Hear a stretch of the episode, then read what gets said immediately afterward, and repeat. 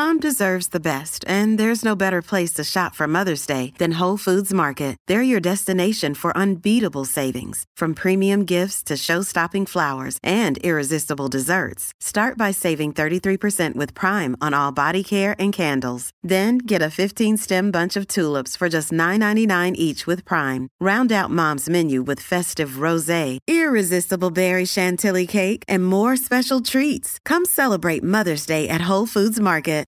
This episode is brought to you by La Quinta by Wyndham. Your work can take you all over the place, like Texas. You've never been, but it's going to be great because you're staying at La Quinta by Wyndham. Their free bright side breakfast will give you energy for the day ahead. And after, you can unwind using their free high speed Wi Fi. Tonight, La Quinta. Tomorrow, you shine. Book your stay today at lq.com.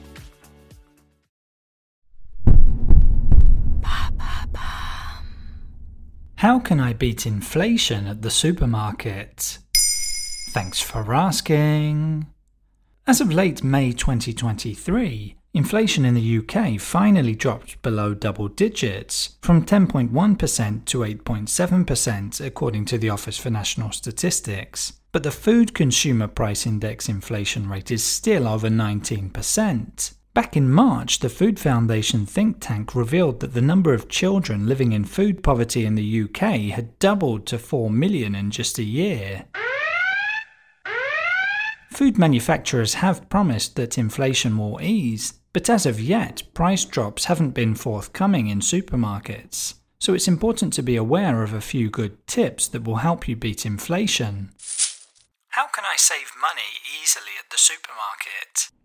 One way is to look out for items that have been reduced as they're nearing their expiry date. Anti waste laws have put more pressure on retailers to sell food before having to throw it away. To do so, they may offer discounts of 50% or more on items with a short shelf life. Some supermarkets also offer fruit and vegetable baskets at a fixed price. Imperfect looking or so called wonky veg is often cheaper. By purchasing items like that, you'll be contributing to reducing food waste too.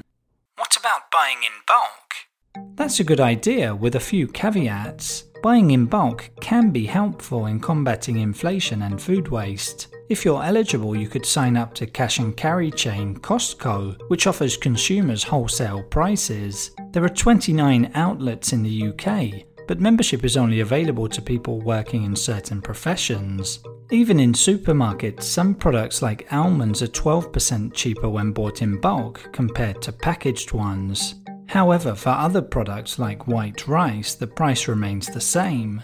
When buying in bulk, you should only buy a quantity you will actually consume, not to mention taking into account how much storage space you have at home. That way, you can anticipate when you'll need to go back to the supermarket for groceries, which helps a lot when budgeting. This method both helps the fight against waste and reduces the amount of plastic packaging. Some stores have even brought in zero plastic challenges, with discounts or coupons on offer for customers who bring their own containers.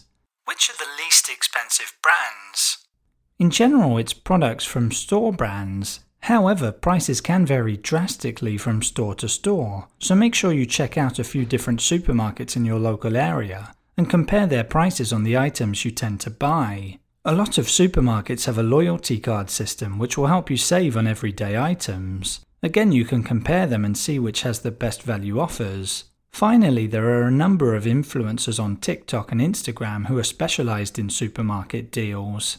They're a good source of daily information on discounts and coupons that are currently available. There you have it. Now you know how you can beat inflation at the supermarket.